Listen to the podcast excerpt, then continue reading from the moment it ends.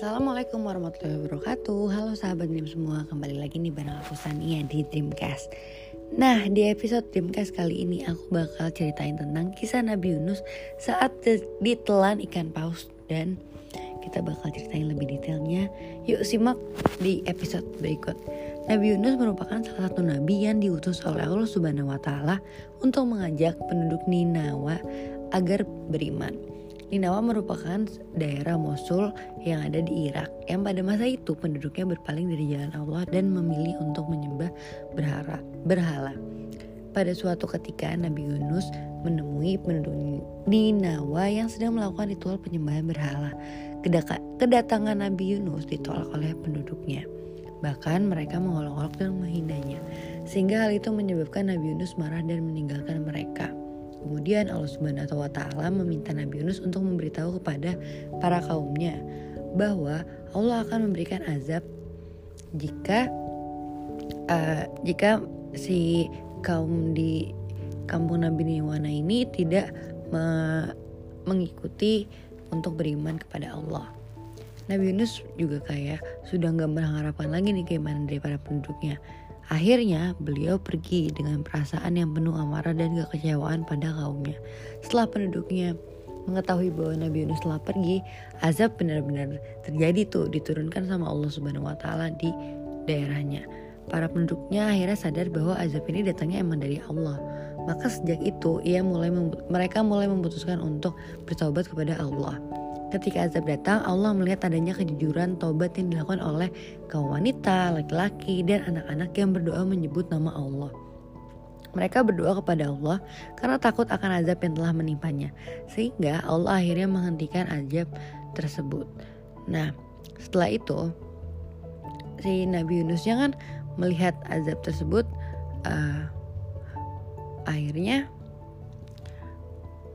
meninggalkanlah kampung yang udah dia tempatin. Padahal Allah belum mengizinkan Nabi Yunus untuk meninggalkan para kaumnya. Namun Nabi Yunus karena udah terlanjur pergi dan dia kayak udah marah gitu, udah kesel sama kaumnya karena kok ini kaumnya nggak nurut-nurut ya. Jadi dia udah keburu kesel. Akhirnya Nabi Yunus pergi ke tepi pulau dan menaiki sebuah kapal. Tiba-tiba kapal yang dinaikin ini itu udah mulai terombang ambing dengan dahsyatnya ombak. Untuk mengatasi kapal yang oleng ini, para penumpang memutuskan untuk mengurangi barang-barang bawaan dan melemparnya ke laut. Barang-barang yang dilempar ke laut ternyata tidak cukup untuk menampung beban yang ada di kapal tersebut. Sehingga akhirnya para penumpang membuat sebuah kesepakatan agar jumlah orang yang menumpang juga dikurangi dan salah satunya harus melemparkan diri ke laut. Kemudian para penumpang kapal memutuskan untuk membuat sebuah undian. Hal ini disepakati bahwa siapa saja yang keluar namanya maka harus bersedia melemparkan diri ke laut. Setelah dilakukan undian maka Nabi, nama Nabi Yunus akhirnya keluar. Karena para penumpang ini nggak enak hati sama Nabi Yunus, akhirnya dilakukanlah uh, undian ulang. Sampai akhirnya ketiga kali Nabi Yunus namanya tetap keluar. Dengan perasaan pasrah Nabi Yunus akhirnya melemparkan tubuhnya ke laut.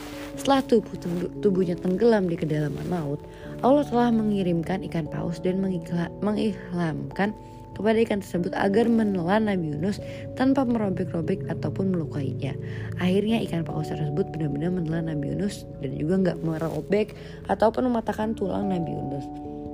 Saat berada di dalam perut ikan, Nabi Yunus akhirnya uh, mulai sadar karena kan dia nggak bisa ngelihat dia tuh nggak bisa ngelihat apa-apa yang bisa dia lihat hanya kegelapan bahkan nggak ada makanan juga di dalam perutnya nah itu jadi kayak merupakan uh, buah dari ketidaksabaran dalam menghadapi kaumnya sehingga akhirnya beliau mulai berdoa dan memohon ampun kepada Allah Subhanahu wa taala.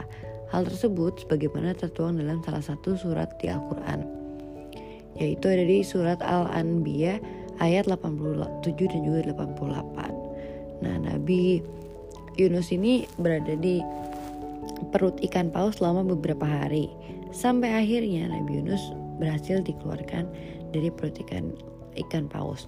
Allah Subhanahu wa taala telah memperkenalkan memperkenalkan doa Nabi Yunus dan mengeluarkannya dari perut ikan. Nabi Yunus dilemparkan di pinggir laut yang tandus dalam keadaan sakit. Kemudian Allah juga menumbuhkan sebatang pohon dari jenis labu untuk beliau konsumsi.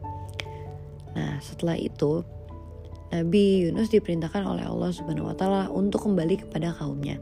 Hal ini dilakukan untuk memberitahu bahwa Allah Subhanahu wa taala telah menerima taubat para penduduk. Di samping itu Allah juga memberikan mereka kenikmatan hidup hingga waktu tertentu.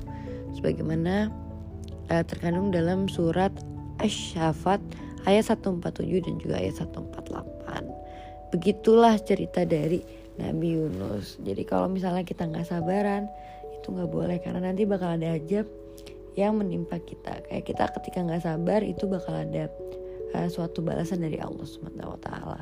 Segitu dulu cerita dari aku Sania tentang cerita Nabi Yunus.